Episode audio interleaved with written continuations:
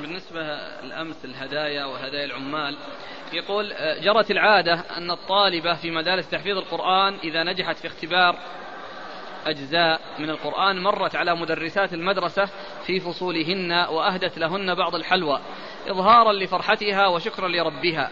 فهل هذه الحلوى والهدايا تعتبر من هدايا العمال؟ والله أقول المسألة عامة ما فيها تمييز بين شيء وشيء.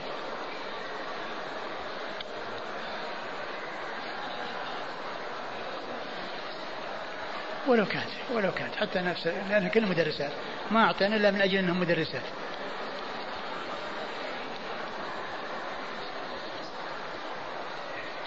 الطالبات ما في بأس إنه يعني يصير فيه تهادي بينهن وأما المدرسات لا لا يهدى إليهن شيء من الطالبات. امرأة في بلد في بلدنا تركها زوجها ثلاث سنوات. وهي الآن تريد الفسخ أن تتزوج من آخر. هل يجوز ذلك؟ مع أن زوجها قد تركها وما أعطاها نفقة.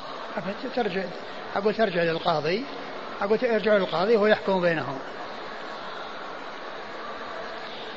هل يجوز أن يتصدق الرجل بأمواله المشتبهة تخلصا منها؟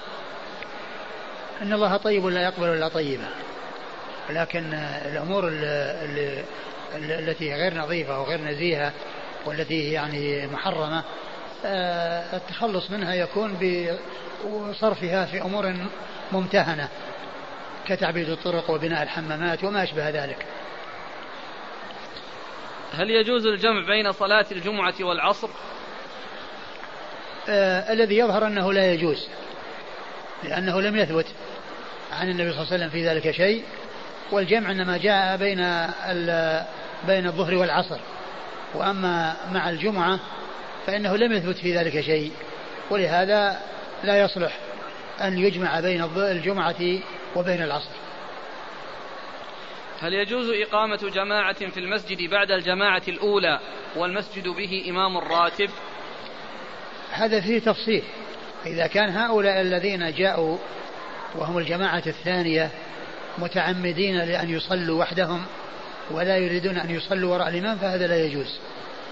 وإن كان الذين جاءوا قد فاتتهم الصلاة وكانوا جاءوا ليصلوا ولكن الذي حصل أنها فاتتهم الصلاة فلهم أن يصلوا جماعة ثانية ولا بأس بذلك. والنبي صلى الله عليه وسلم لما جاء رجل مفرد يعني يعني شخص واحد قال من يتصدق على هذا فيصلي معه. أراد النبي صلى الله عليه وسلم أن توجد له الصدقة الصلاة ولو عن طريق الصدقة. فإذا كان جاءوا اثنين أو ثلاثة وما يحتاجون إلى صدقة يقال لهم كل واحد يروح يصلي في بيته لأنكم جيتوا ثلاثة ولو جاء واحد قال له يبحث عن واحد يصدق معه هذا لم يحتاج إلى صدقة. من باب أولى أنهم يصلون. إذا كان النبي صلى الله عليه وسلم أراد أن توجد الجماعة الثانية ولو عن طريق الصدقة فحصولها بدون صدقة أولى. يوجد عندنا بعد أن نقرأ القرآن في كل يوم جزء فإذا جاء اليوم الثلاثون يضع بعض الإخوان الشاي والقهوة ويقولون هذا يوم الختمة أي يوم الجزء الأخير. فما حكم هذا؟ إيش كيف يعملون؟ يوجد عندنا بعد أن نقرأ القرآن في كل يوم نقرأ جزء. إذا جاء وقت الجزء الثلاثين يصنع بعض الإخوان الشاي والقهوة ويقولون هذا يوم الختمة. ما ما في بأس إن شاء الله. ولكن لو صار هذا للفقراء والمساكين أحسن.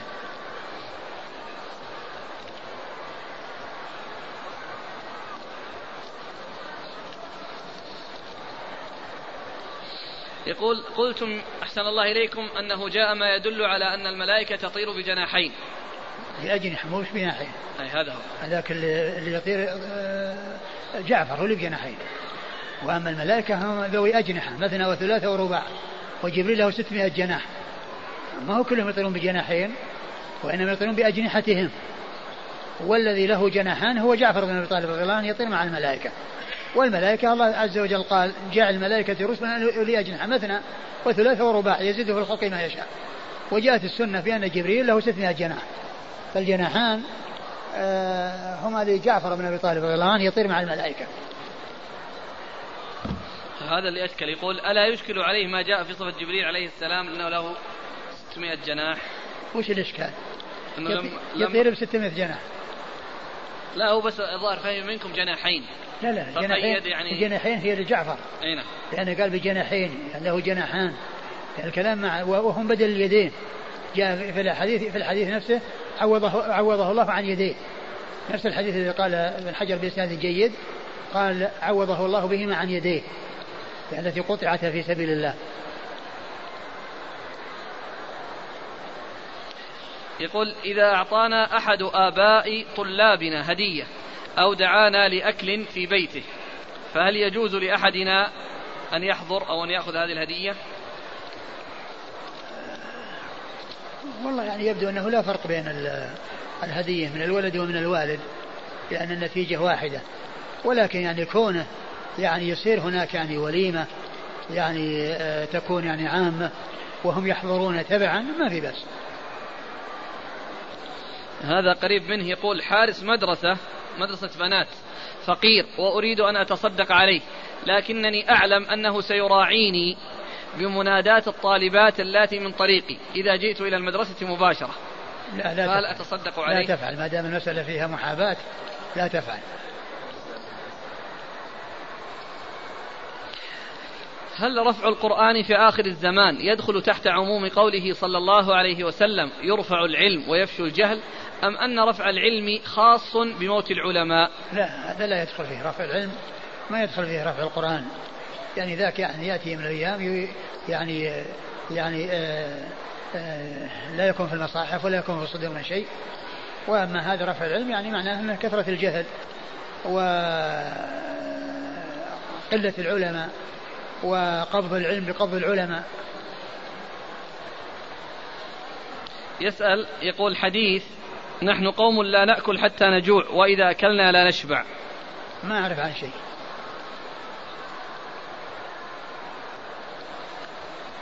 هل يجوز أن يهدي الرجل لآخر هدية ويكتب فيها اسمه لكي يذكره بعد السنة بعد سنوات ولا ينساه؟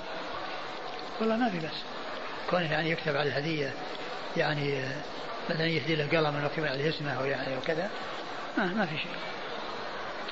أبي يريد مني ألا أحضر مجالس العلماء والاستفادة لكن- لكن منهم اسم إيش؟ ها؟ اسم اسم المهدي. لا لا لا ما يصح هذا ما هو جيد هذا. أقول هذا ما هو جيد ما ينساني. لكن لا لا. وإنما كان كون يكتب عليه اسم المهدى إليه بحيث أنه يعني يستعمله ويكون فيه مثلا يعني ما- آه، أما ختما فيه اسمه أو أو قلم عليه اسمه. أما شخصا يعني في عليه اسم شخص شخص من الناس كل من يراه يقول هذا يعني ما شاء الله أهدى إليك إحنا ما أهدى لنا اتقوا الله واعدلوا بين أولادكم. لا هذا ما ما يحتاج إلى عدل لكن بس الظاهره بهذه الطريقة يعدل بين الناس كلهم يعطيهم هذا صعب. اولاده محصورين والناس مهم محصورين. أحسن الله إليك. يقول أبي يريد مني ألا أحضر مجالس العلماء والاستفادة منهم لا لسبب شرعي وإنما لأنني مستقيم والحمد لله. فبماذا تنصحونني؟ هل أطيعه أم ماذا؟ احضر مجالس العلم واسعى إلى أنه يحضر معك. عفى الله عنك. هل هذه العبارة صحيحة؟ يجوز أن يقع الظلم من الله عقلا ولا يجوز أن يقع شرعا. لا لا ما يصلح أن يقال هذا الكلام ابدا. لا يضاف الظلم إلى الله مطلقا.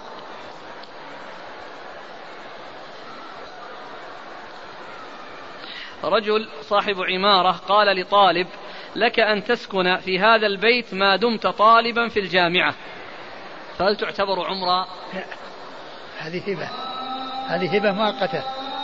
مدة دراستي في الجامعة. أحسن الله إليك. يقول الأخ فائدة حديث نحن قوم لا نأكل حتى نجوع. ذكر الشيخ عبد العزيز بن باز رحمه الله تعالى في الفتاوى بأنه ضعيف. ولا ولا ذكر ما؟ ذكر جزءا ولا صفحة قال في الفتاوى. مم. هذا ك- عبد الرحمن العميسان تكفل أنه بيجيب الجزء والصفحة. إيه. زين جزاه الله خير. هذا يقول بارك الله فيك قد حصل لي أني جمعت في أحد السفرات بين الجمعة والعصر. ماذا علي ما في بس ما عليك شيء. يقول آه، شخص لا يستطيع أن يحصل على حقه إلا بدفع الرشوة. فماذا يعمل؟ لا يجوز أن يدفع الرشوة وإنما عليه أن يرفع الأمر إلى من آه، يوقف هذا المرتشي عند حده ويحول بينه وبين كونه لا يؤدي حقوق الناس إلا إذا أعطوه رشوة. لكن لو كان يعني في أماكن لا يمكن أن أن يكون هناك يعني من ينصفه لأن المسألة ما فيها إلا كونه يعني يضيع عليه حقه أو يعني يحصل له تعطيل وحبس يعني لمصالحه إلا أن يعطي. وهو لا ليس هناك يعني ما في سبيل إلا أنه يعني من ينصفه فهذا ما, ما في بأس لأن كونه يعني يعطي شيء من أجل أنه يسلم على ماله كله أحسن من كونه يضيع عليه ماله كله أو يحصل له مضرة كبيرة بسبب كونه ما أعطى. أما إذا وجد سبيل إلى أنه يوقف هذا المرتشي أو هذا الظالم عند حده فلا يجوز له ذلك لأن مثل هذا يجر يجر هؤلاء المرتشين إلى أن تكون يعني معاملتهم للناس بهذه الطريقة. إما أن يرشوه وإلا يضيع عليهم مصالحهم. إذا خرج الإنسان من المسجد النبوي ليتوضأ فإذا عاد هل عليه أن يصلي تحية المسجد؟ نعم. لأنه لما دخل في الحمامات خرج من المسجد. فإذا خرج منها ودخل في المسجد فإنه يصلي. ثم أيضا في في سنة الوضوء. يعني كونه يصلي ركعتين يعني بدل الوضوء غير تحية المسجد. يعني هذا شيء آخر. الحاصل أنه يصلي ركعتين. نعم هو هو الساحة الخارجية مسجد والحمامات فيه مسجد. الساحة مسجد والحمامات ليست مسجد. فهو إذا دخل الحمامات وخرج منها خرج من غير المسجد إلى المسجد. هذا يلح على قراءة سؤاله. وهو رؤيا يقول رأيت في المنام رجلا أسمرا من الجامعة الإسلامية ولما كان يتكلم يظهر من وجهه بياض ونور وكنت أرتاح إلى كلامه. ثم استيقظت ورأيته في المسجد. فما تعبير هذه الرؤيا إن كنتم تعبرون الرؤيا؟ والله ما أعبر الرؤيا. أنا قد جنبت السؤال لكنه أرسل علي أربعة أوراق أرجوك أرجوك. لا لا يعني أقول هذا جواب يكون عام حتى ما أحد يسألني عن الرؤيا بعد ذلك. أه، سبق أن عرضنا سؤال حارس المدرسة. السائل يقول نبه بأنه أراد الصدقة ليس أراد الهدية. حارس المدرسة يقول أريد أن أتصدق عليه إيه بس لا ليست هدية. بس ما يكون قصدك أنه يراعيك. أقول أنت أحسن وتصدق عليه إذا كان فقير لكن ما يكون نيتك أنه يراعيك. هل يصح أن يقال إنه من باب تعظيم شعائر الله عدم توجيه القدمين ومدهما تجاه القبلة؟ لا لا ما يقال. لأنه يعني مد الرجل للقبلة ما فيه ما فيه عدم تعظيم لشعائر الله عز وجل. الإنسان يعني كما هو معلوم آه، يمكن أن يمدهما وقد يعني يحتاج إلى مدهما فيما إذا كان مثلا مستلقيا وكان يعني مريضا فإنه يستلقي ويكون رجليه للقبلة. ويعني عندما يصلي وهو مستلقي يكون بهذه الطريقة. لا يقال أن هذا من عدم التعظيم. نعم الإنسان الذي ينوي أن عدم التعظيم هذا هو هذا هو السوء جاء بالنية السيئة. هل هناك أثر على أن يكون الثوب أو الإزار تحت الركبة وفوق نصف الساق؟ ما أعلم. التسمية بعبد المتعالي وعبد المقيت. لا بأس. يعني المقيت من أسماء الله. والمتعالي؟ والمتعالي هو الكبير المتعالي رجل له ولدان كل ولد من هذين الولدين له أولاد. مات أحد هذين الولدين فوهب هذا الرجل لأولاده منزلا بحجة أنهم أيتام. والولد الثاني لم يعطه ولا لأولاده شيئا. فما الحكم؟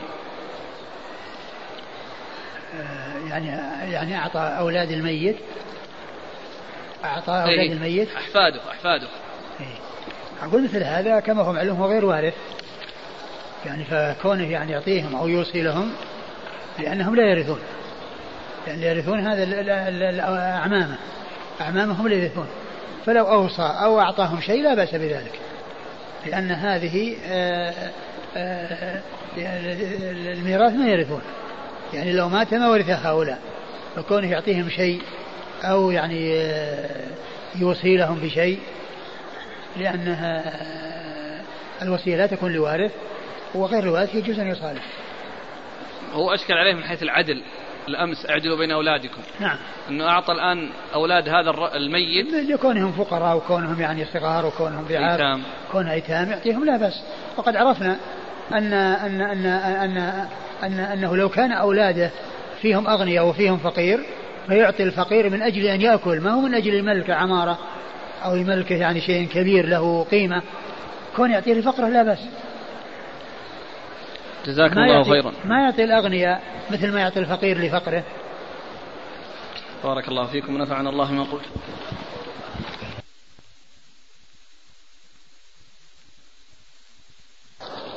بسم الله الرحمن الرحيم. الحمد لله رب العالمين. والصلاة والسلام على عبد الله ورسوله نبينا محمد وعلى آله وصحبه أجمعين. أما بعد قال الإمام أبو داود السجستاني رحمه الله تعالى باب في تضمين العارية. قال حدثنا مسدد بن مسرهد قال حدثنا يحيى عن ابن أبي عروبة عن قتادة عن الحسن عن سمرة رضي الله عنه عن النبي صلى الله عليه وعلى آله وسلم أنه قال على اليد ما أخذت حتى تؤدي. ثم إن الحسن نسي فقال هو أمينك لا ضمان عليه. بسم الله الرحمن الرحيم. الحمد لله رب العالمين. وصلى الله وسلم وبارك على عبده ورسوله نبينا محمد وعلى آله وأصحابه أجمعين أما بعد. يقول آه، الإمام أبو داود السجستاني رحمه الله تعالى باب في تضمين العارية.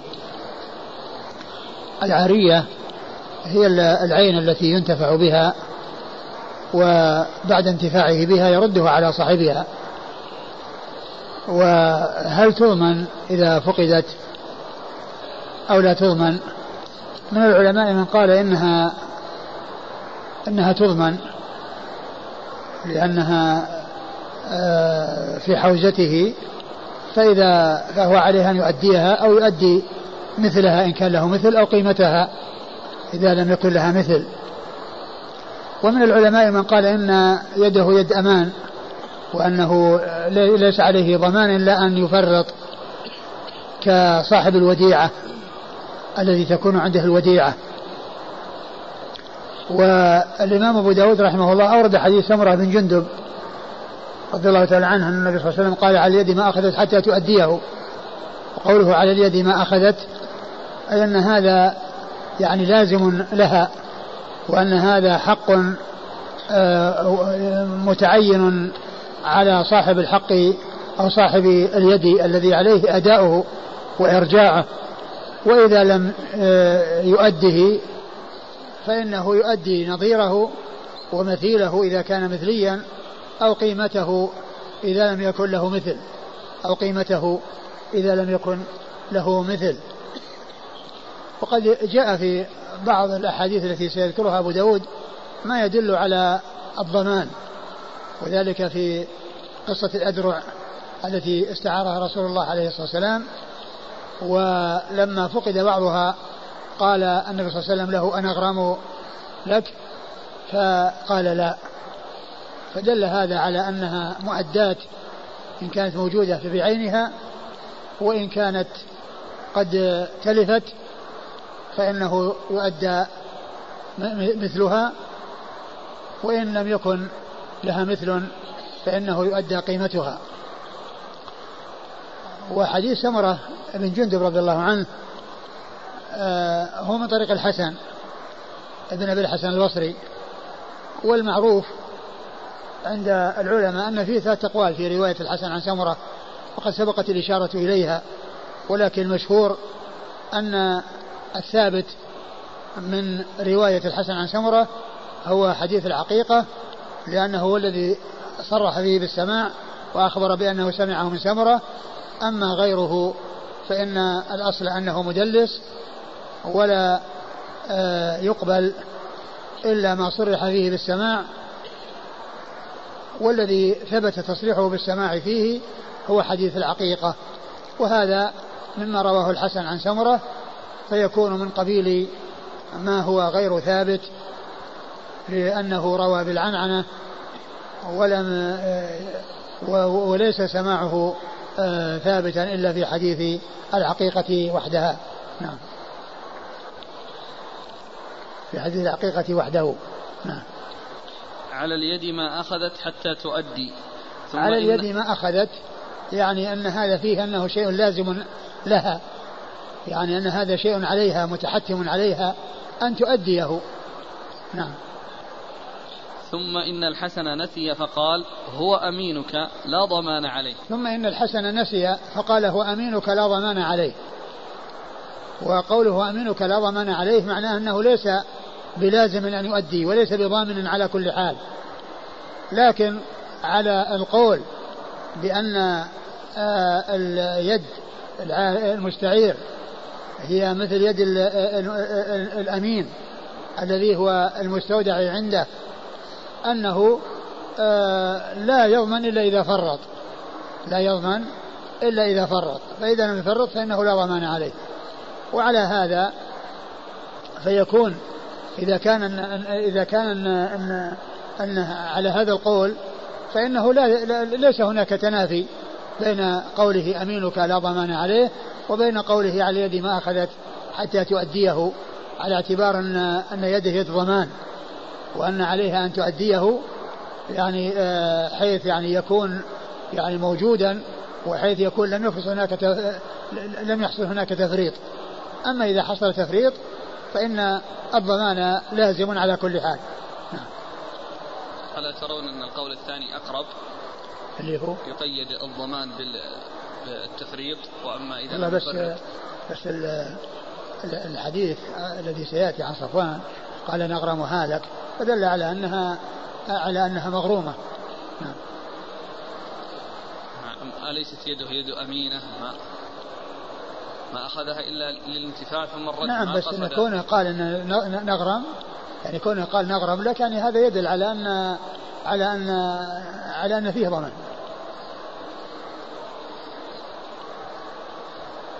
قال حدثنا مسدد بن مسرهد.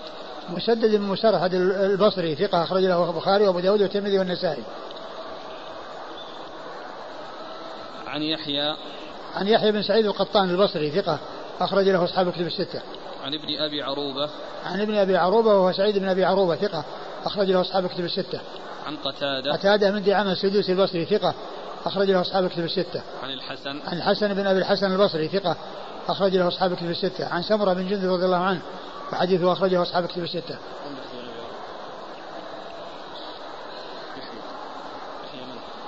ابن أبي عروبة يعني كنتم تذكرون عنه الاختلاط لكنه معلوم أنه من أشهر الناس في قتادة أو من أحفظ الناس يعني حديث قتادة. وأيضا قتادة هو مدلس وروى بالعنعنة. لكن المشهور في رواية الحسن أنه ما سمع منه إلا حديث الحقيقة. قصدي رواية يحيى القطان عن ابن أبي عروبة. إيه؟ هل يعني ميزت قبل الاختلاط أو بعده؟ ما أدري.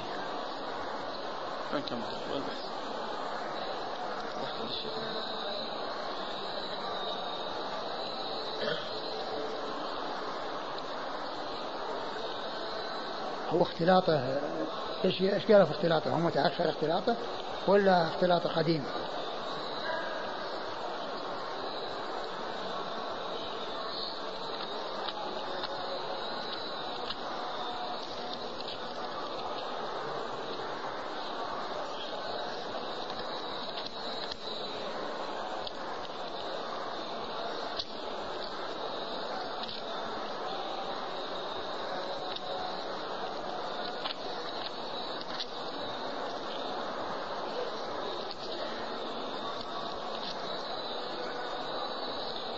ثقة حافظ له تصانيف لكنه كثير التدليس واختلط وكان من أثبت الناس في قتادة.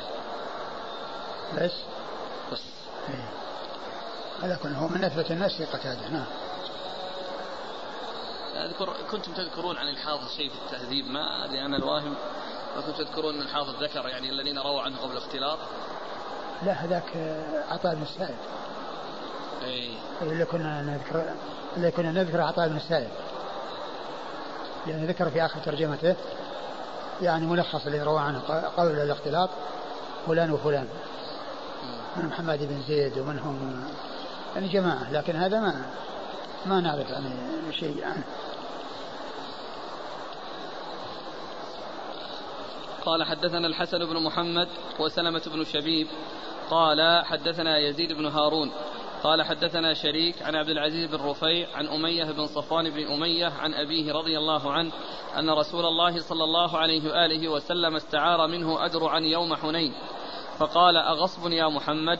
فقال لا بل عارية مضمونة. انتهى. نعم. ثم ورد أبو داود حديث صفوان بن أمية رضي الله عنه أن النبي صلى الله عليه وسلم استعار منه أدرعا فقال أغصب يا محمد؟ قال لا بل عارية مضمونة. وكان قال ذلك يعني آه، آه، قيل إنه في حال كفره. ويعني وأنه بعد ذلك لما قال له قال إن في قلبي ما في قلبي الآن يختلف عما في قلبي من قبل. يعني آه، إنه بعد أن أسلم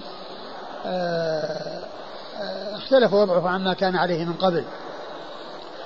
فقال عارية غصب يا محمد؟ قال بل عارية مضمونة. نعم. قال حدثنا الحسن بن محمد.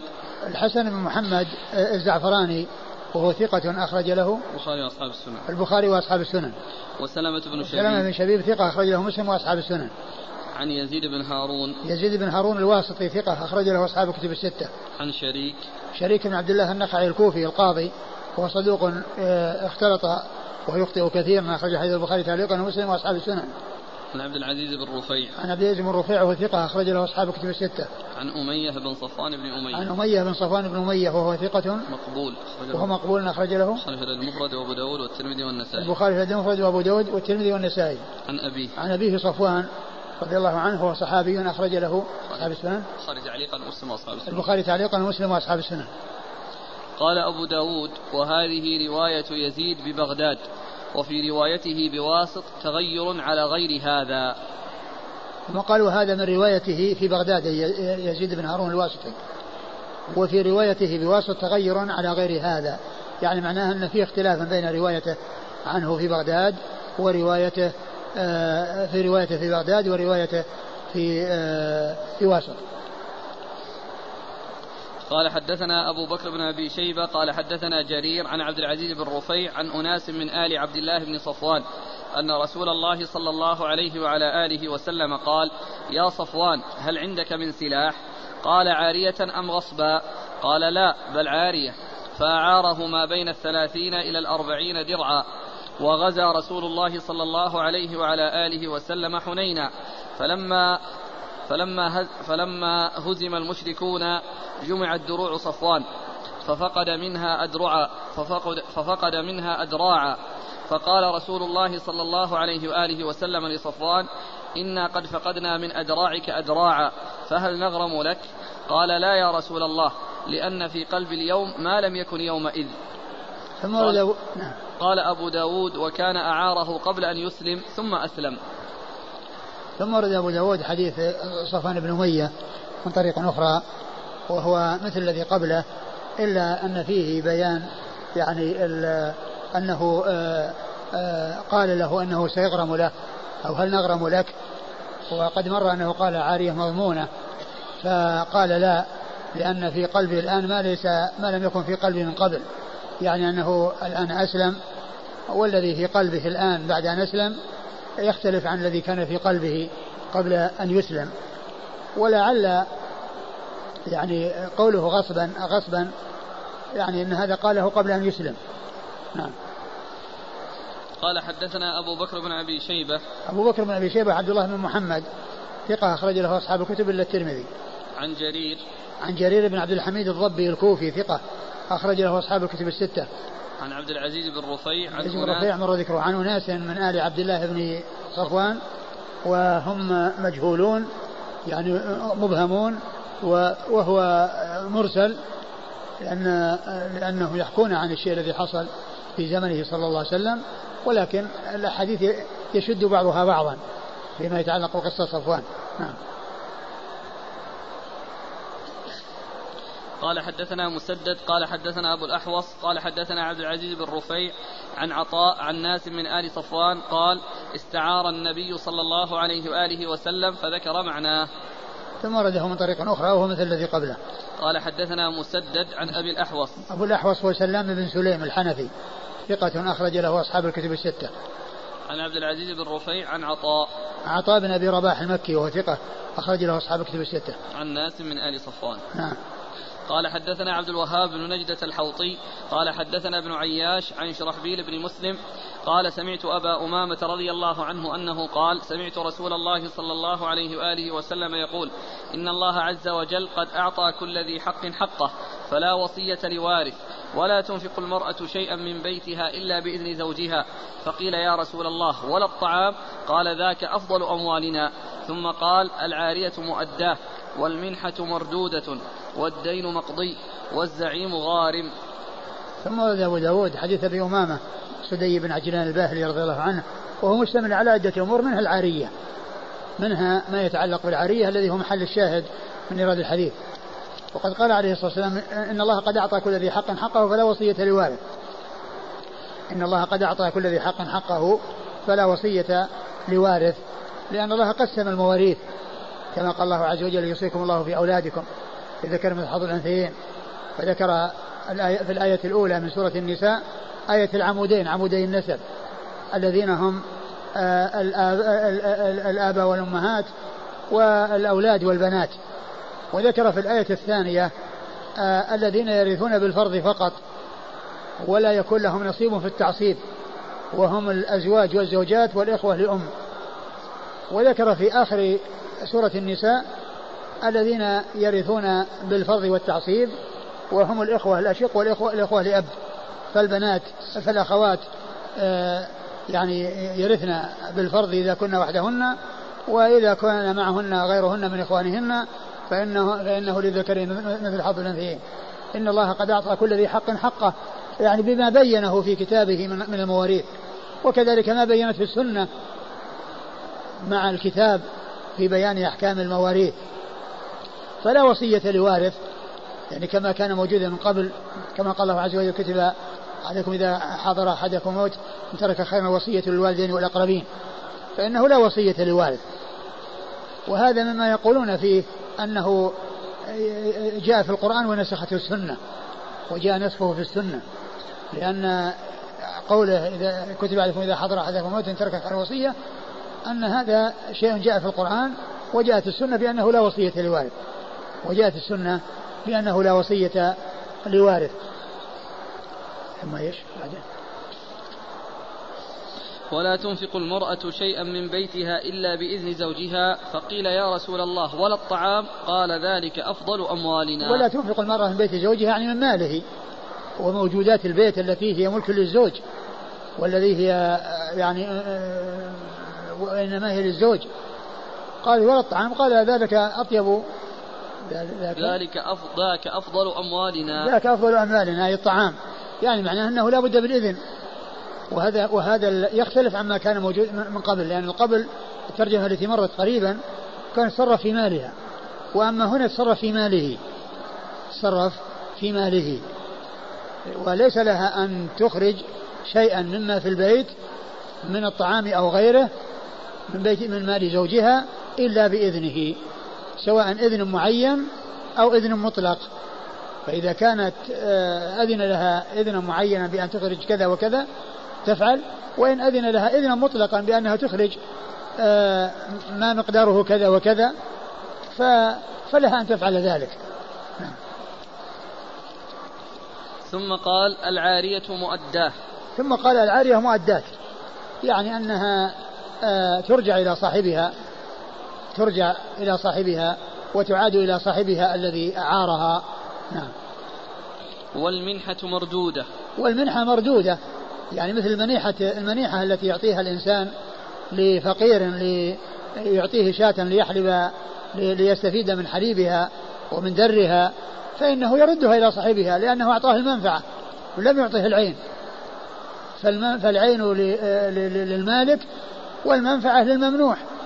فهو يستفيد منها في حال وجود المنفعة ثم يردها إلى صاحبها. والدين مقضي. والدين مقضي أنه لازم لازم قضاؤه ومتعين قضاؤه. نعم. والزعيم غارم. والزعيم غارم اللي هو الضامن. الإنسان إذا ضمن لإنسان على إنسان حق أنه ضامن أو غارم فإنه يلزمه. يعني إذا لم يسدد المضمون عنه يسدد الضامن الذي هو الغارم أو الزعيم. لقال له زعيم. ولهذا جاء في القرآن ولمن جاء به حمل بعير وأنا به زعيم. يعني أنا ضامن له. نعم. قال حدثنا عبد الوهاب بن نجدة الحوطي. عبد الوهاب بن نجدة الحوطي هو ثقة أخرجه أبو داود النسائي. ثقة أخرجه أبو داود النسائي. عن ابن عياش. عن عياش إسماعيل بن عياش وهو صدوق في رواية عن أهل بلده. صدوق آه، في رواية عن أهل بلده مخلط في رواية غيرهم وهو هنا يروي عن واحد من أهل بلده الذي هو شرحبيل, بن ابن مسلم. لأنه من الشام شامي. وشرحبيل هو وذاك أخرج له. البخاري في إسماعيل. إسماعيل في رفع اليدين وأصحاب السنن. أخرجه البخاري في رفع اليدين وأصحاب السنن. وشرحبيل بن مسلم. صدوق فيه لين. صدوق فيه لين أخرج حديثه. أبو داود والترمذي وابن ماجه. أبو داود والترمذي وابن ماجه. عن أبي أمامة. عن أبي أمامة صدي بن عجلان الباهلي رضي الله عنه صاحب رسول الله صلى الله عليه وسلم وحديثه أخرجه أصحاب الكتب الستة. قال حدثنا إبراهيم بن مستمر العصفري. قال حدثنا حبان بن هلال. قال حدثنا همام عن قتادة عن عطاء بن أبي رباح. عن صفوان بن يعلى عن أبيه رضي الله عنه أنه قال قال لي رسول الله صلى الله عليه وآله وسلم إذا أتتك رسلي فأعطهم ثلاثين درعا وثلاثين بعيرا. قال فقلت يا رسول الله عارية مضمونة أو عارية مؤداة؟ قال بل مؤداة. قال أبو داود حبان خال هلال الرأي. ثم أورد أبو داود آه، حديث يعلى بن أمية رضي الله عنه. أن النبي صلى الله عليه وسلم قال إذا أتيت رسلي فأعطيهم ثلاثين درعا وثلاثين بعيرا.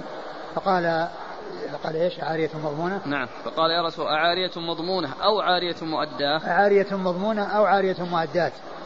عارية مضمونة أو عارية مؤداة قال بل؟ بل مؤداة. قال بل مؤداة. يعني معناه أنه يرجعها يعني يحافظ عليها ويرجعها. نعم. هو إذا قال له مضمونة هو الذي يبدو أنها حتى حتى يعني هي مضمونة ولو قيل أنها مادة. مادات يعني مادة موجودة وإذا يعني لم تؤدى وإذا هذا فإنها تضمن بمثلها أو ب إلا أن يعفو صاحبها. على القول بأن على بأن اليد يد ضمان. نعم. لكن السؤال يعلى أعارية مضمونة أو عارية مؤداة يعني التفريق عنده كأنه يفهم تضمنها لي أو تؤديها إن كانت موجودة وإذا تلفت ما عليك شيء. لا يعني معناه كأنها معناه أنها إما أنه يعني أنها تستهلك ويؤتى ببدالها ببدلها أو أنها أي هذه المضمونة أو أنها يحافظ عليها وترجع. ترجع بعينها. نعم. قال حدثنا إبراهيم بن مستمر العصفري. إبراهيم بن مستمر العصفري هو؟ صدوق يغرب أخرجه أبو داود والترمذي في الشمال والنسائي بن ماجه. صدوق أخرجه أخرج له أبو داود والترمذي في الشمائل والنسائي بن ماجه. أبو داود والترمذي في الشمائل والنسائي بن ماجه. عن حبان بن هلال. عن حبان بن هلال وهو ثقة أخرج له أصحاب الكتب الستة. عن همام. عن همام بن يحيى العوذي ثقة أخرج له أصحاب الكتب الستة. عن قتادة عن عطاء بن أبي رباح عن صفوان بن يعلى. وهو صفوان بن يعلى ثقة أخرج له أصحاب الكتب الستة. عن أبيه. عن أبيه يعلى بن أمية رضي الله عنه وحديثه أخرجه أصحاب الكتب الستة. هذه غير القصة السابقة. نعم. غيرها لأن هذه فيها إبل وفيها أدرع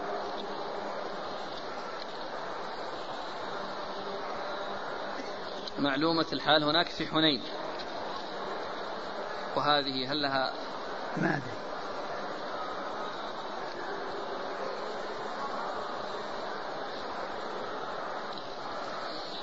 قال أبو داود حبان خال هلال الرأي. يعني هذا آه، تعريف يعني بحبان. هذا وأنه خال هلال الرأي يعني شخص قال هلال. نعم. هلال يعني فيه تقريبا موجود. ما رأيت. بحثت عنه ما لقيت هلال الرأي. نعم. قال رحمه الله تعالى باب في من أفسد شيئا يغرم مثله. قال حدثنا مسدد قال حدثنا يحيى قال حاء وحدثنا محمد بن المثنى قال حدثنا خالد عن حميد عن أنس رضي الله عنه أن رسول الله صلى الله عليه وعلى آله وسلم كان عند بعض نسائه فأرسلت إحدى أمهات المؤمنين مع خادمها قصعة فيها طعام. قال فضربت بيدها فكسرت القصعة.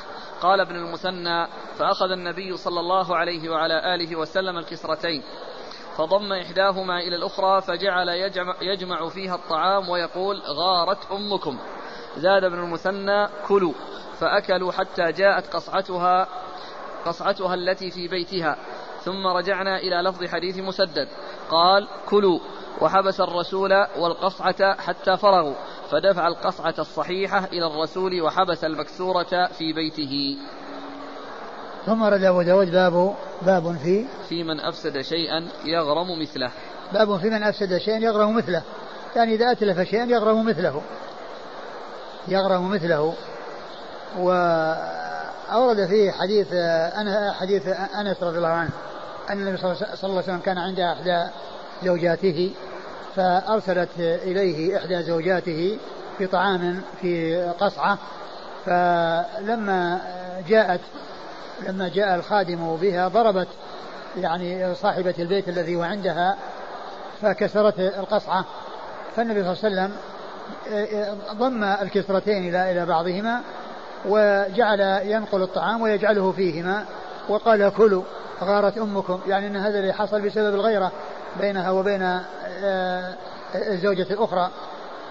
و آه، ثم إنه أتي بالقصعة السليمة التي عند آه، المرأة الكاسرة التي كسرت القصعة وحبس الغلام عنده ثم أعطاه القصعة السليمة وأبقى القصعة المكسورة عند الكاسرة عند من كسرتها. فأرسل هذه عوضا عن هذه.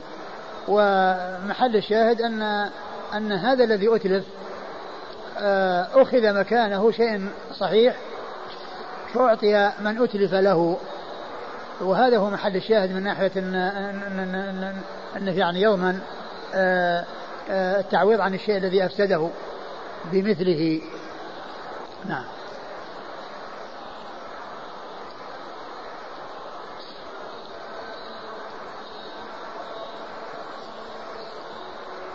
وقيل ان أن هذا الذي حصل في هذا الحديث أنه يعني آه، من قبيل ان ان أن البيتين للرسول صلى الله عليه وسلم وأنه المتصرف فيهما وأنه أخرج يعني شيئا من من بيت إلى بيت يعني سليم بدل مكسور وأن الكل إنما هو للنبي صلى الله عليه وسلم فهو تعويض منه وليس من الكاسرة.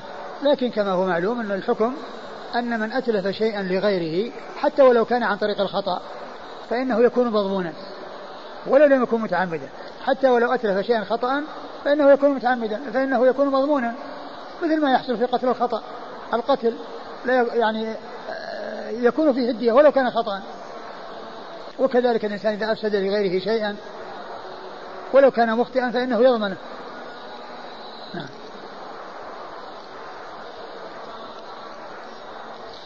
أن رسول الله صلى الله عليه وسلم كان عند بعض نسائه.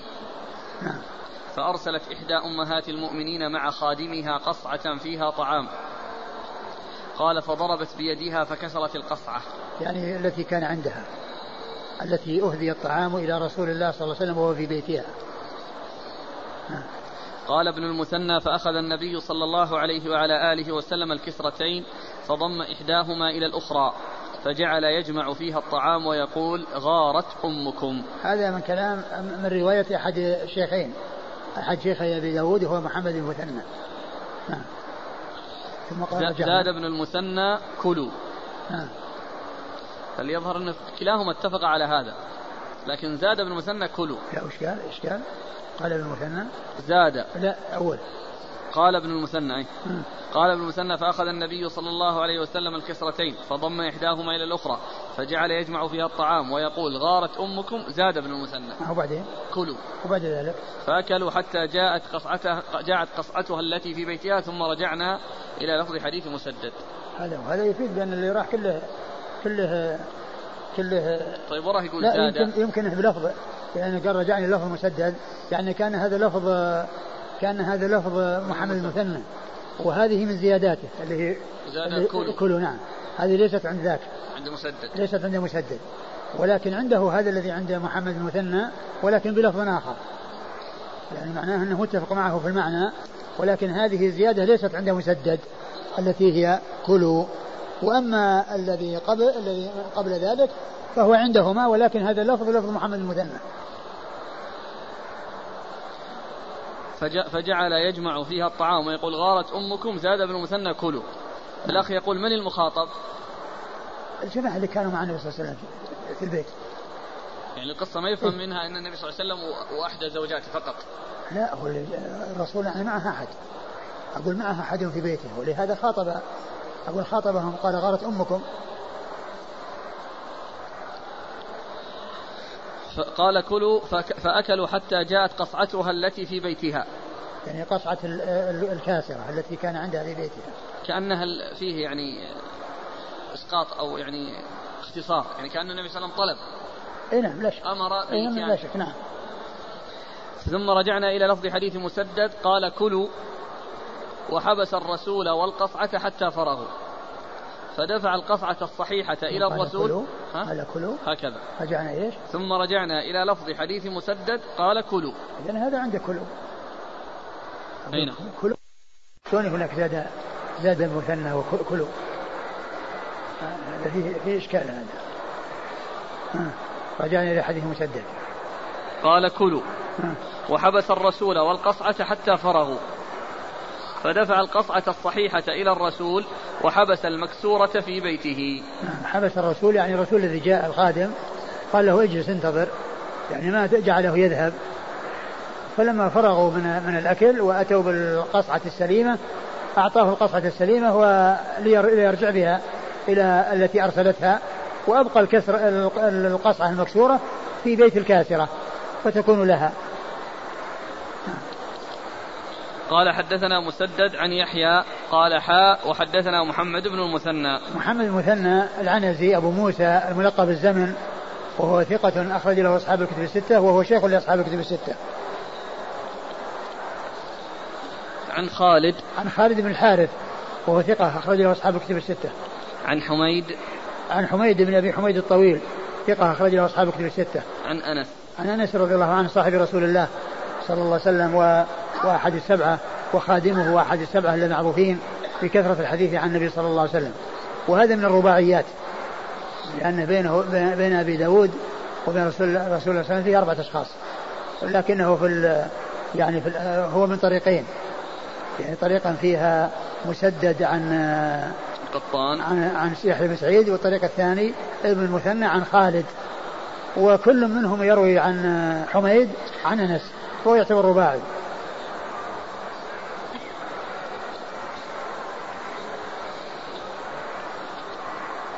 قال حدثنا مسدد قال حدثنا يحيى عن سفيان قال حدثني فليت العامري عن جسرة بنت دجاجة قالت قالت عائشة رضي الله عنها ما رأيت صانعا ما رأيت صانعا طعاما مثل صفية. صنعت لرسول الله صلى الله عليه وآله وسلم طعاما فبعثت به فأخذت فأخذني أفكل فكسرت الإناء فقلت يا رسول الله ما كفارة ما صنعت؟ قال إناء مثل إناء وطعام مثل طعام. ثم ورد أبو داود حديث عائشة رضي الله عنها أنها آه أن صفية صنعت طعاما وكانت في جيل صنع الطعام فأرسلت طعاما لرسول الله صلى الله عليه وسلم فأخذتها الغيرة فكسرت القصعة فقالت ما كفارة ذلك يا رسول الله؟ قال طعام بطعام وإناء بإناء. يعني أنها يرسل الإناء سليم بدل الإناء المكسور وأما الطعام بالطعام فهذا ليس في طعام يرجع ولكن هذا يعني فيما يبدو آه، بيان آه، الحكم العام وأن كل من أتلف شيئا آه، يعني فإنه يضمنه وقوله طعام بطعام مع أنه ما رجع الطعام للإفادة إلى للإشارة إلى أنه لو حصل إتلاف طعام على أحد فإنه يغرم له ويكون هذا من زيادة من زيادة البيان والإيضاح وأنه يعني أن الحكم في الذي حصل وفي الذي لم يحصل أنه مثله. ويكون هذا من, من, من الزيادة في الجواب ويكون مثل قوله هو الطهور ماء الحل ميتته. لأنهم سألوا عن الوضوء عن الوضوء ماء البحر فالرسول أجابهم وزاد. وهنا ذكر شيئا يتعلق بالقصة والذي حصل فيه الضمان وزاد شيئا ليبين أن هذا حكم عام وأن القضية أن كل من أتلف شيئا فإنه يضمنه فيكون ذكر الطعام مع أنه ما حصل طعام بطعام وما حصل تعويض بطعام لأن الطعام وكل. ولكن الإشارة إلى أن الحكم واحد وأن من أتلف شيئا فعليه أن يضمن مثله. نعم. قال حدثنا مسدد عن يحيى عن سفيان. مسدد عن يحيى عن سفيان سفيان الثوري سفيان بن سعيد المسروق الثوري ثقة أخرج له أصحاب كتب الستة. عن فليت؟ عن فليت وهو صدوق. نعم أخرج أبو داود النسائي أخرجه أبو داود النسائي عن جسرة بنت دجاجة. وهي مقبولة أخرج لها. أبو داود والنسائي بن ماجه. أبو داود والنسائي بن ماجه. عن عائشة. عن عائشة رضي الله عنها أم المؤمنين الصديقة بن الصديق وهي واحدة من سبعة أشخاص عرفوا بكثرة الحديث عن النبي صلى الله عليه وسلم والألباني ضعف الحديث هذا لكن هو بمعنى الحديث السابق. ما رأيت صانعا طعاما مثل صفية. يعني معناها في جيد صنع الطعام. صنعت لرسول الله صلى الله عليه وسلم طعاما فبعثت به فأخذني أفكل. أفكل يعني معناها يعني آه، رعشة أو يعني يعني من من من, من الغيرة. فحصل ما حصل من كسر الإناء.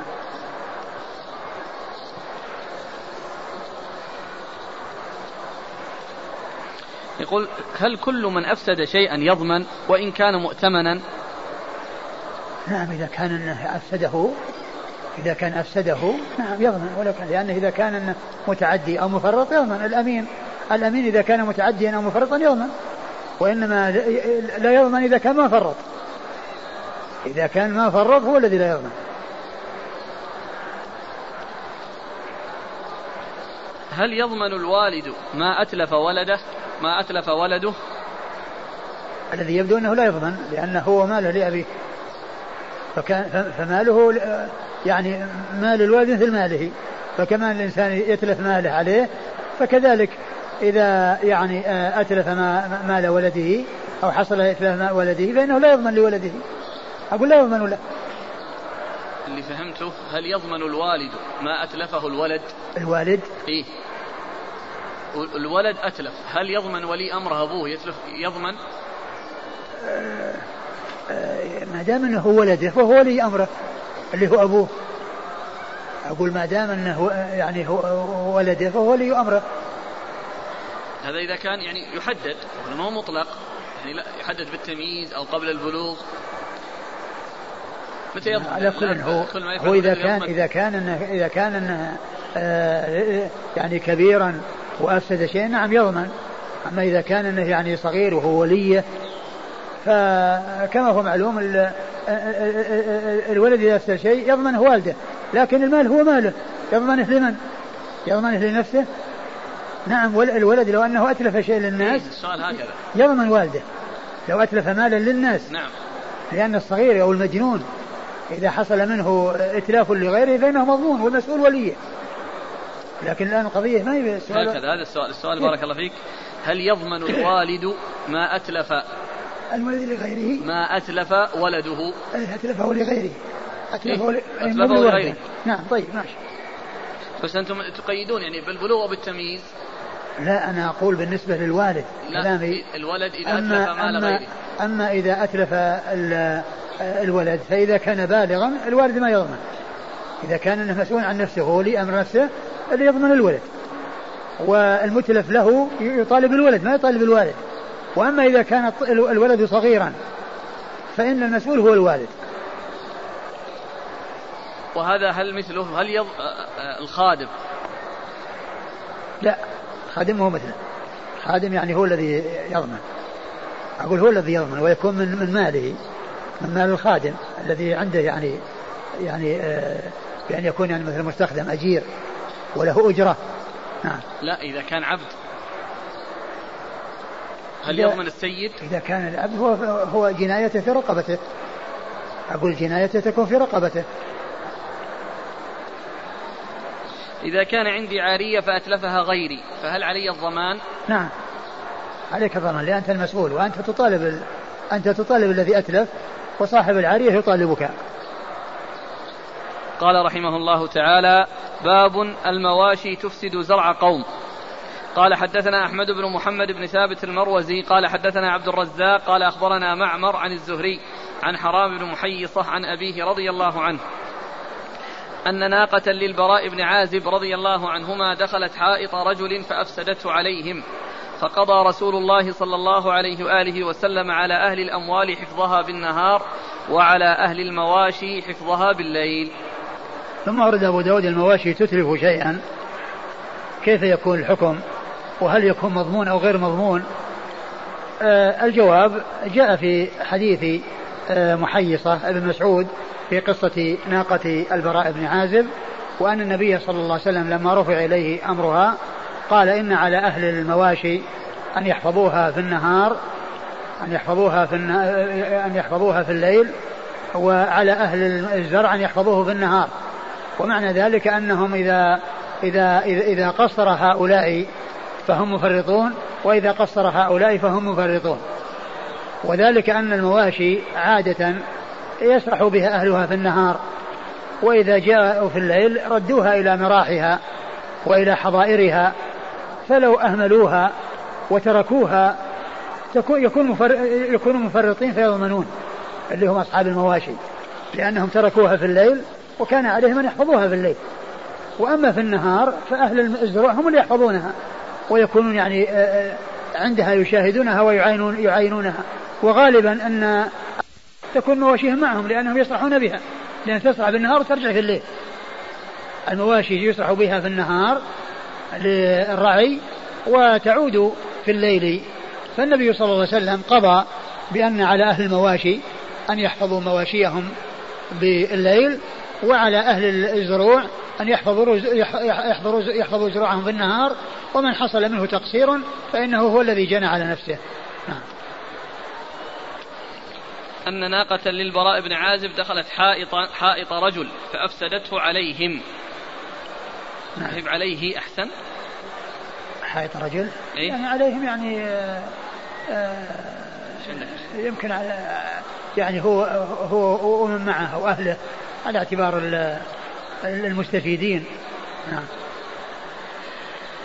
فقضى رسول الله صلى الله عليه وآله وسلم على أهل الأموال حفظها بالنهار وعلى أهل المواشي حفظها بالليل. نعم. قال حدثنا أحمد بن محمد بن ثابت المروزي. أحمد بن محمد بن ثابت المروزي هو بن شبوية وهو ثقة أخرجه حديث أبو داود. عن عبد الرزاق. عبد الرزاق بن همام الصنعاني اليماني ثقة. أخرج له أصحاب كتب الستة. عن معمر. عن معمر بن راشد الأزدي البصري ثم اليماني ثقة. أخرج له أصحاب كتب الستة. عن الزهري. عن الزهري محمد بن مسلم بن عبيد الله بن شهاب الزهري ثقة فقيه. أخرج له أصحاب كتب الستة. عن حرام بن محيصة. عن حرام بن محيصة. حرام بن سعد بن محيصة وهو ثقة. أخرج له أصحاب السنن. ثقة أخرج له أصحاب السنن. عن أبيه. عن أبيه وهو, وهو محيصة جده. وهو صحابي أخرج له. أصحاب السنن. أخرجه أصحاب السنن. قال حدثنا محمود بن خالد قال حدثنا الفريابي عن الأوزاعي عن الزهري عن حرام بن محيص الأنصاري عن البراء بن عازب رضي الله عنهما قال كانت لي ناقة ضارية فدخلت حائطا فأفسدت فيه فكلم رسول الله صلى الله عليه وآله وسلم فيها فقضى بأن حفظ الحوائط بالنهار على أهلها وأن حفظ الماشية بالليل على أهلها وأن على أهل الماشية ما أصابت ماشيتهم بالليل. ثم ورد أبو داود حديث حديث البراء رضي الله عنه وهو يعني مثل الذي قبله من حديث محيصة في قصة ناقة البراء. نعم. كانت لي ناقة ضارية. ضارية يعني قيلة المعتادة أنها أنها تأكل يعني أنها تأتي لأماكن الناس والأماكن القريبة. اعتادت يعني أنها تدخل أماكن الناس وتأكل منها.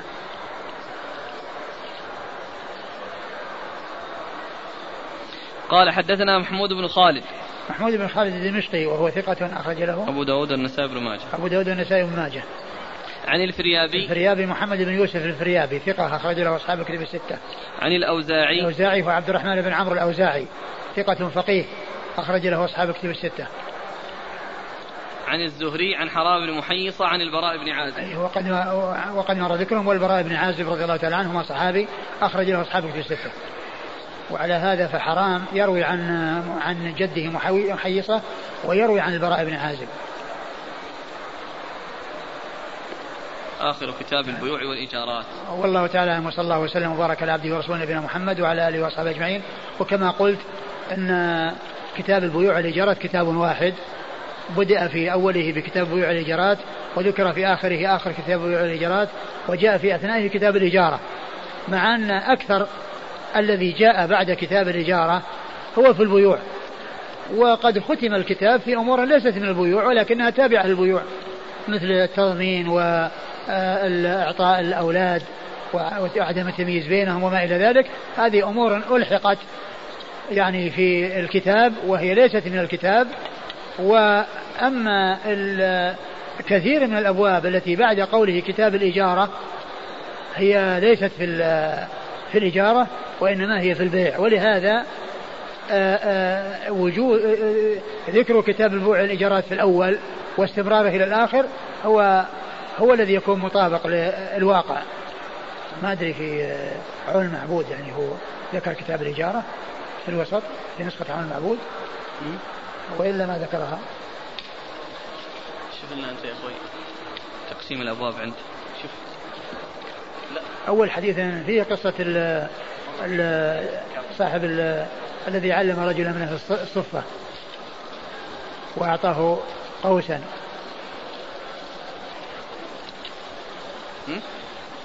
هذا أول يقول الشيخ يقول هل ذكره مرتين؟ لا هو في الوسط جاء كتاب الإجارة. لأنهم يطلعون يأتون بالأول الباب وأول باب هذا متفق.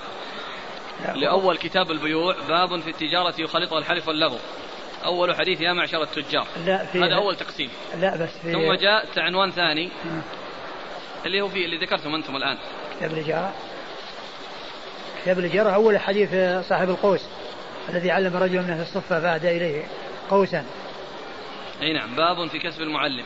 قبله في كتاب الإجارة؟ أي نعم كذلك في العون. أيضا في نسخة العون. أول كتاب الإجارة باب في كسب المعلم. أيه.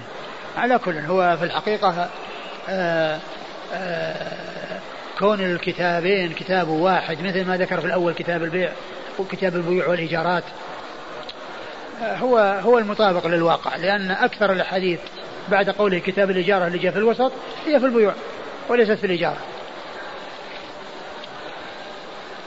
جزاكم الله خيرا وبارك الله فيكم ونفعنا الله بما قلتم. والحمد لله الذي بنعمته تتم الصالحات ونسأل الله الإعانة فيما توخينا فيه من النهاية. نسأل الله أن يتمم بخير. آمين ها؟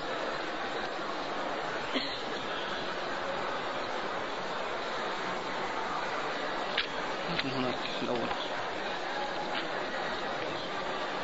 في الحاشية في الحاشية هو أحيانا يذكر الحواشي.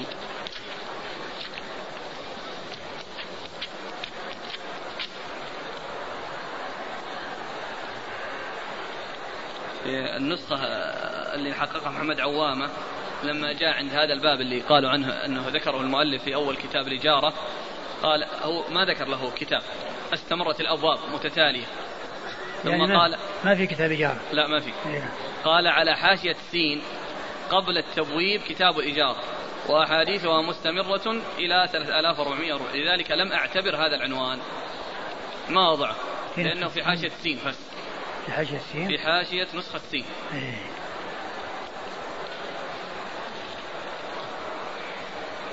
أحسن الله إليك. يقول عنده مواشي مثل الأبقار والأغنام وحوله مزارع لأشخاص آخرين. فهل لصاحب المواشي أن يترك ماشيته في النهار؟ ترعى كيف تشاء؟ بدليل أن عليه الحفظ بالليل فقط. أما في النهار فحفظ الزروع والثمار على أصحابها. مستدلا بهذا الحديث. له له.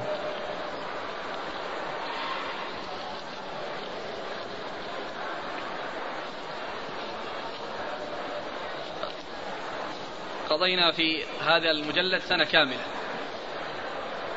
بدأنا في 21 سبعة.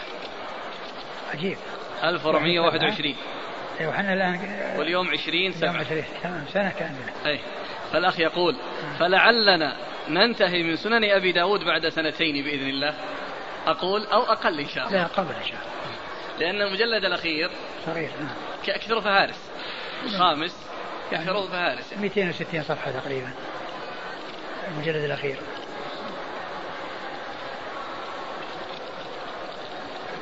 الحديث اللي بالأمس.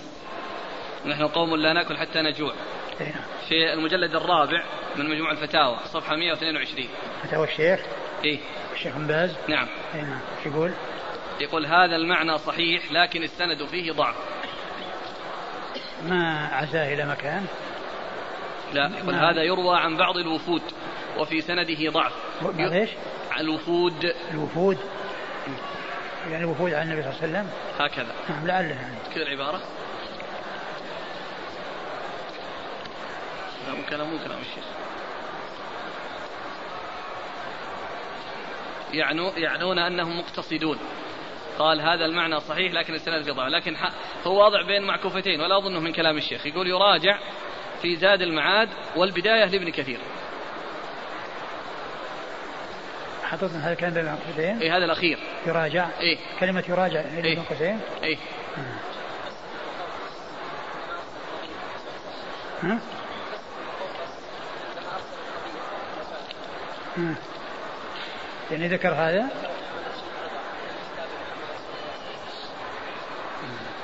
هذا مرجع ثاني هذا مرجع ثاني غير كلام الشيخ. كلام الشيخ ينتهي إلى هنا. لكن الأخ يعني بحث في الكتاب الثاني ذا ذكر أنه بس إحنا نريد أن نعرف يعني وين من خرجه من أصحاب الكتب. أنت الحين محمد رشيد الأصل وش قال؟ ما ذكر المخ وهذا قال يراجع. في زاد المعاد يقول أني رجعت. زاد المعاد ولم أجد. بقيت البداية والنهاية. بس إذا كان في الوفود لعل في الوفود يجي. في السيره يعني؟ في السيره إيه لا الوفود البداية ذكر لأنه ذكر في كتاب ال- الو- الوفود اللي وفدوا على الرسول صلى الله عليه وسلم. نعم. وما جرى من الأحكام. يعني في في في مجيئهم وما قاله النبي صلى الله عليه وسلم لهم وما فيه من الفقه يعني ذكر ابن القيم رحمه الله يعني يعني قصص الوفود هذا زاد المعاد راجع هذا الموطن راجع هذا راجع في. الوفود؟ اي في في نعم. الوفود ما فيه باقي البداية والنهاية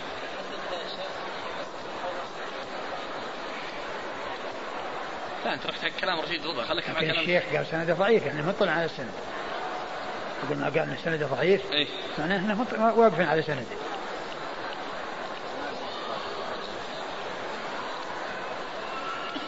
عندي عندي حديث.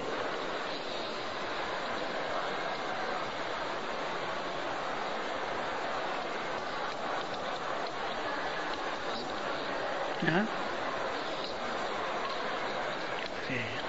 هو من الزيادات اللي زادها ابن رجب يعني في الغالب يعني يمكن. لأن ابن رجب رحمة الله عليه يعني عنده عناية في في قضية الآثار والأحاديث التي تتعلق بالموضوع. يعني كتب ابن رجب هي مرجع لمعرفة الآثار. فإذا كان الحديث يعني في موضوع معين فهو يعنى بذكر ما فيه من أحاديث وما فيه من آثار. ما ما سمعنا فائدة الشيخ. نعم؟ ها إيش؟ أقول المحاورة بينكما ما لا هو. ذكر يقول أن لعل ابن رجب ذكر في آخر جامع العلوم والحكم عند الحديث الذي فيه ثلث طعام وثلث شراب وثلث نفسه لعل ابن رجب يعني يذكر عند شرحه للحديث يقول السائل كسرت زجاجا في مطبخ الجامعة خطأ فهل علي الضمان؟ نعم عليك الضمان الحوادث التي تحصل في الليل بسبب الجمال على من يكون الخطأ على صاحب الجمل أو السائق.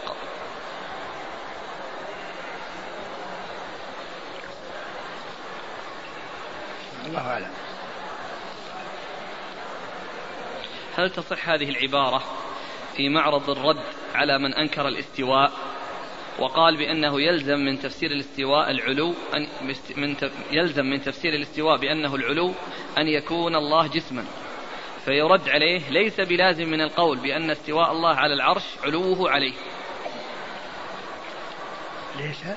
ليس بلازم من القول بأن استواء الله على العرش علوه عليه. كيف هو, هو الاستواء هو العلو. الاستواء هو العلو. لكن كلمة جسم هذه هذه من كلام أهل الكلام المذموم. يعني إذا أريد بكلمة جسم هذه كلمة جسم من الألفاظ التي فيها إجمال. فإذا أريد بالجسم أن الله تعالى يعني مشبه لخلقه وأنها كأجسام الخلق فالله منزه عن ذلك. ليس كمثله شيء والسماء البصير. وإن أريد به وجود ذات مستقلة قائمة بنفسها مباينة للخلق فالله تعالى كذلك. وإذا وإذا لم يكن كذلك فإنه يكون العدم. كما قال بعض أهل العلم عن الذين ينفون الصفات بأنهم يصفون الله بالعدم. مثل ما قال ابن عبد البر في كتابه التمهيد. يقول إن الذين ينفون الصفات يصفون المثبتة بأنهم مشبهة. لأنهم لا يتصورون إثبات إلا مع تشبيه. ثم قال ابن عبد البر وهم عند من أقر بها نافون للمعبود. وهم عند من أقر بها نافون للمعبود. أي أن الذين يقرون بالصفات ويثبتونها لله عز وجل يعتبرون الذي ينفيها أنه ناف للمعبود لأنه لا يتصور وجود ذات مجردة من جميع الصفات. هذا كلام من عبد البر في كتاب التمهيد. الذهبي رحمه الله في كتابه العلو نقل كلام ابن عبد البر في التمهيد وعلق عليه في قوله قلت صدق والله يعني صدق ابن عبد البر في كلامه هذا. ثم ذكر عن حماد بن زيد مثلا يوضح هذا الذي قاله ابن عبد البر بأنهم نافون للمعبود. فقال إن الجهمية أي النافين للصفات المعطين للصفات مثلهم كما قال حماد بن زيد. حماد بن زيد يأتي ذكره كثيرا في الأسانيد من طبق الشيوخ شيوخ أصحاب الكتب الستة. لم يدركوه جميعا وإنما يرون عنه بواسطة. حماد بن زيد. آه قلت صدق والله فإن الجهمية مثلهم كما قال حماد بن زيد. إن جماعة قالوا في دارنا نخلة. إن جماعة قالوا في دارنا نخلة. فقيل لها عسب؟ قالوا لا ما لها عسب. قالوا لها خوص قالوا لا ما لها خوص ألها ساق قالوا ما لها ساق. وكل صفة من صفات النخل يسألونهم عنها يقول لا ما توجد في نخلتنا هذه الصفة. قيل إذا ما في داركم نخلة. إذا ما في داركم نخلة. ما دام جميع صفات النخل لا توجد فيها. ليس لها عسب وليس لها خوص وليس لها ساق وليس كذا. وكل ما توصف به النخلة منفية عنها إذا ليس هناك نخلة فالذي يقول الله ليس بسميع ولا بصير ولا ولا ولا إلى آخره النتيجة أنه لا وجود له. وهذا معنى كلام ابن عبد رحمة الله عليه أن أن أن أنهم عند من يثبت الصفات نافون للمعبود. ولهذا يقول أيضا بعض أهل العلم إن المعطل يعبد عدما. لأن لا وجود لمعبوده والمشبه يعبد صنما. بالنسبة لحكم النبي صلى الله عليه وسلم على ناقة البراء. ما فيها شبه بما ذكره الله عن داود وسليمان؟ إلا إلا في شبه. يعني في في وداود وسليمان نعم في حكم سليمان. نعم. في. هذا يسأل عن ابن رشد القرطبي صاحب بداية المجتهد عن عقيدته. فإنه قال إن الأعمال ليست من الإيمان. وهذا قول الجمهور والقول بأن الأعمال من الإيمان قول شاذ. القرطبي القرطبي اللي هو اللي هو ابن رشد القرطبي ابن رشد أولا هما اثنان. ابن رشد الحفيد وابن رشد الجد. ابن رشد الحفيد آه، محمد بن أحمد ابن محمد بن أحمد. يعني يعني يطابق اسمه اسم جده واسم أبي جده اسم أبيه. محمد بن أحمد بن محمد بن أحمد. وكل منهما قرطبي وكل منهما قاضي. وكل منهما يقال له بالرشد. فاحتاجوا إلى أن يقولوا بالرشد الحفيد وبرشد الجد. حتى يميزوا لأنه متفق معه في اسمه واسم أبيه وبلده وأظن وكنيته. كل أشياء متفقة فاضطروا إلى أن يميزوا بين هذا بين يقول الحفيد وهذا يقول له الجد. والجد هو المشهور عند المالكية المؤلفات مقدمات ابن رشد مقدمات ابن رشد اللي هو الجد. فهو يعني وأما هذا فيلسوف الذي هو الحفيد. يعني وابن تيمية ذكره يعني وذكر يعني أشياء من يعني مما أخذ عليه يعني في في العقيدة.